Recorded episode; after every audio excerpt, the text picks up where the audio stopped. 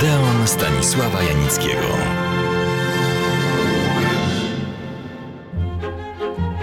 Zaczęło się zupełnie niewinnie. Przeglądając swoje przepastne, przepastne, bo szczerze mówiąc niezbyt precyzyjnie zorganizowane archiwum filmowe, którym gromadzę od lat nie tylko filmy na różnych tak zwanych nośnikach, ale także wszelakie materiały drukowane, powielane, pisane, listy, wspomnienia itd., itd., natrafiam co rusz na dziwne jakieś ulotki, programy, wycinki prasowe czy całe numery, już tak pożółkłe i rozsypujące się, że aż boję się brać je do ręki.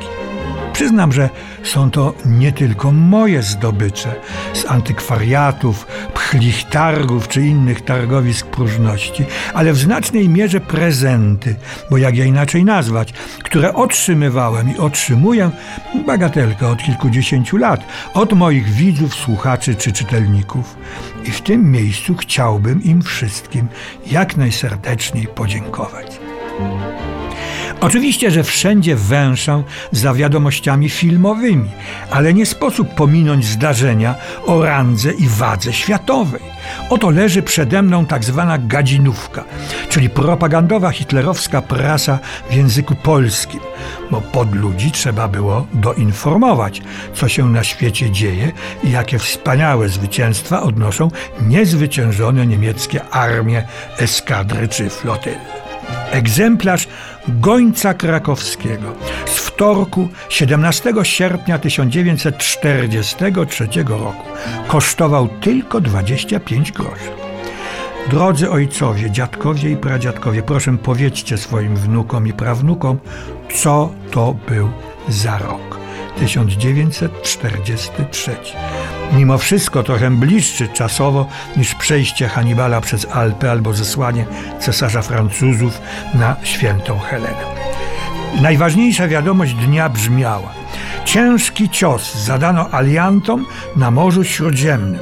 Naczelna komenda niemieckich sił zbrojnych komunikuje z kwatery Führera, że mam w uszach choć dzieckiem byłem, ten głos płynący ze szczekaczek, czyli głośników rozstawionych w mieście. Das Oberkommando der Wehrmacht gibt bekannt. Kto te komunikaty, na przykład w okupowanej Warszawie, czytał?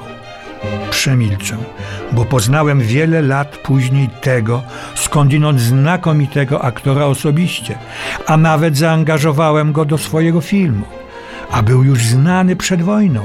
Zaczynał robić zasłużoną karierę. Co się stało w jego życiu, że podjął się tak haniebnej funkcji lektora? Jak najdalszy jestem od ferowania pochopnych wyroków. To jest Odeon Stanisława Janickiego w RMF Classic. A podobnej proweniencji ekspres ilustrowany donosił 100 złotych za zamordowanie kochanka, nowy spisek wykryty we Francji i dramatyczny pożar w kinie. Jednak najbardziej bulwersującą kinomanów wiadomością była ta zamieszczona w Nowym Kurierze Warszawskim i donosząca, że w lecznicy Omega na Powiślu zmarł 5 lipca 1943 roku wybitny aktor Kazimierz Junosza Stępowski. Już Państwu o tym skomplikowanym i tragicznym wydarzeniu opowiadałem. Nie muszę dodawać, że w krótkiej notatce prasowej nie było ani słowa, co i dlaczego się właściwie stało. A stało się, że w czasie odczytywania i wykonywania wyroku śmierci na żonie Junoszy Stępowskiego Jadwidze, ciężko chorej morfinistce, która na ten narkotyk wyłudzała pieniądze od rodzin aresztowanych przez hitlerowców Polaków, twierdząc, że ma dojścia do władz niemieckich, ale, co zrozumiałe, te dojścia słono kosztują. Tragiczna scena rozgrywała się w przedpokoju mieszkania państwa Stępowskich na ulicy Poznańskiej w Warszawie.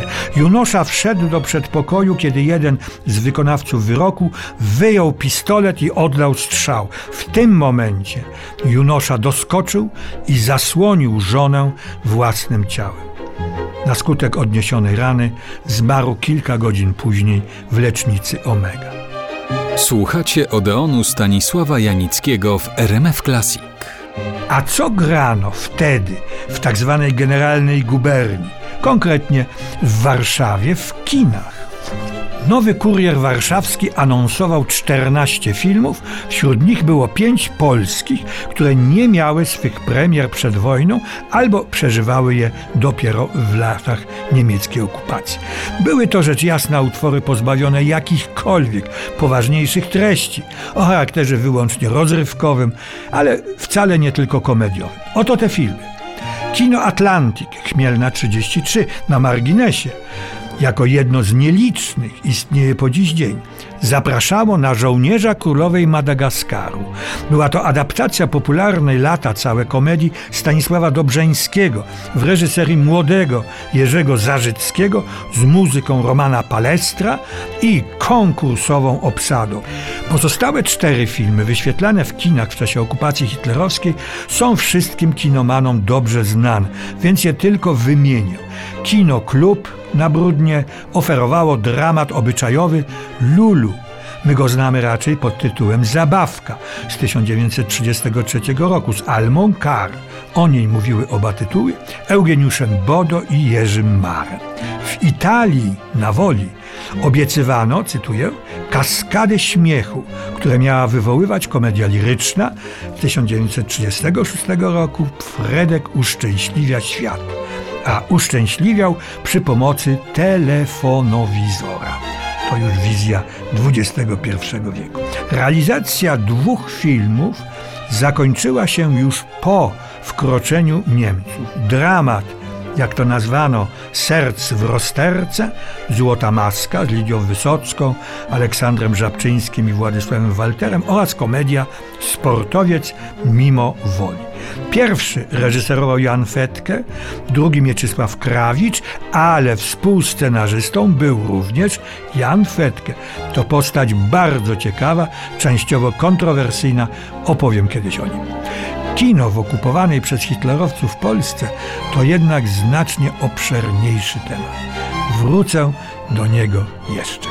Teraz zapraszam do Odeonu za tydzień.